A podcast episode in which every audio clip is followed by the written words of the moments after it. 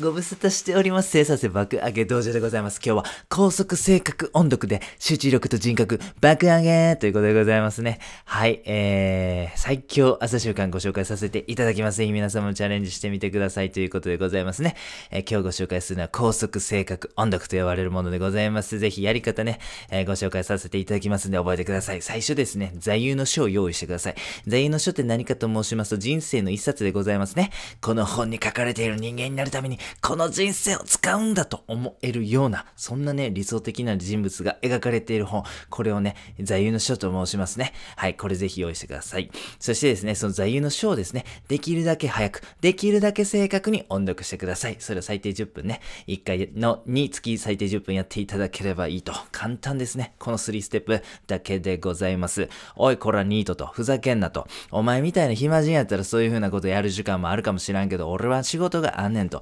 忙しいねと。なんでそんなことせなあかんねん。早くメリットご紹介せんかいという風なお叱りの声がね、聞こえてまいりますので、メリットをご紹介させていただきます。まず一つ目ですね。集中力がつきます。やりましたね。集中力めっちゃつけたいですよね。ということで、集中力がつくんです。なぜかと申しますとね、できるだけ早く、できるだけ正確に読むっていうのは、これめっちゃ集中力いるんですよ。もう、も、漏れなく集中力を鍛えるトレーニングでもあるんですね。これすごい効果ありますよ。はい。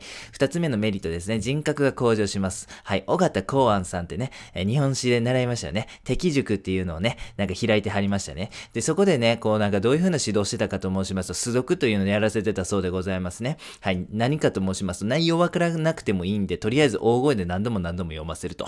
これ素読というそうでございますね。不思議なんでございますが、それでその本に書かれているエッセンスみたいなものをね、人間でね、吸収することできるそうなんでございますね。で、僕たちがね、あの、用意した座右の書ってね、別にオランダ語で書かれてるわけじゃないですよね。日本語で書かれてるんで理解できるんですよ。だから素読の何倍も効果できると。もう何度も何度もね、音読で読むことによってですね、脳のデータベースに埋め込む、叩き込む、これをぜひやってほしいなというふうに思っております。音読ってね、もう目も耳も口も使えますんでね、五感フルフルに使うんでね、こうめちゃめちゃね、データ量としてね、脳に入りやすいんですね。はい、メリット3つ目、気分が上がります。はい、個人的な感想になるんで、ちょっと話半分で聞いてほしいなとは思うんですけども、このね、高速性格音読した時なんでございますが、もう散歩した時と同じ爽快感があるんです、個人的に。あ、これドーパミン出とるなと感じております。なんか私ですね、あれ今日、今日調子出えへんなみたいな日があったんでございますね。で振り返ってみると、あ、今日音読してなかったわと。あ、音読することによってもう調子のね、スタートダッシュ切れてるなということに、に気づきましたね。ほんとね、なんで朝におすすめなんでございますね。起きたてってどういう状態かと申しますとね、潜在意識が近いんですね。潜在意識がまだ十分に起きてないんでね、潜在意識が近いんですよ。だからね、あのー、座右の章みたいな理想の自分みたいなものをですね、音読で叩き込むことによってね、人格が漏れなく向上するチャンスがあります。そしてですね、その日をスタートダッシュできるからこそ朝におすすめということでございますね。集中力をガッと朝に上げることもできるし、気分もガッと上げることができるんですね。高速、正確、音読、朝におすすめでございます。ということでございまして、ぜひ皆様やってほしいなというふうに思っておりますが、皆様多分ですけども、ちょっと予測ですね、私の。皆様座右の章ないんじゃないでしょうか。座右の章、オッケーオッケー、座右の章あるから、じゃあ早速このチャレンジやってみるか。そういう人ってね、少ないと思うんですよ。だって座右の書がそもそもない問題がありますよね。ということで、座右の書がない問題に踏み込んでいきたいなと思っております。まずぜ、大前提としてですね、座右の書は一刻も早く見つけた方がいいというふうに思います。本当にね、あの、座右の書がある人生とない人生って結構変わってくるというふうに思いますんでね、ここはね、時間かけてもいいんで、ゆっくりとね、しっかりと自分にとって納得のできる座右の書というのをね、ぜひ探してください。はい。えー座右の書に関しましてはね、ちょっと別のコンテンツも作ろうかなというふうに思っておりますので、お楽しみに。ということで、とりあえずね、今日のね、この高速正確音読を実践するために、暫定の座右の書というものがあればいいですよね。ということで、暫定の座右の書を私が決めさせていただきます。坂の上の雲、by 芝良太郎でございますね。芝良太郎さんの坂の上の雲、これをですね、あなたの座右の書と決めさせていただきます。この坂の上の雲からですね、男らしさを学んでくださいね。はい。え女性であっても男らしさを学んでください。この男らしさっていうのはですね、別に男だけが身につけるものではないんですよね。女性もですね、ぜひ男らしさを学んでほしいなと思っております。男らしさに関しましてもね、改めてコンテンツ作りたいなというふうに思ってますんで、あお楽しみにしてくださいということでございます。ぜひですね、素晴らしい習慣だというふうに思います。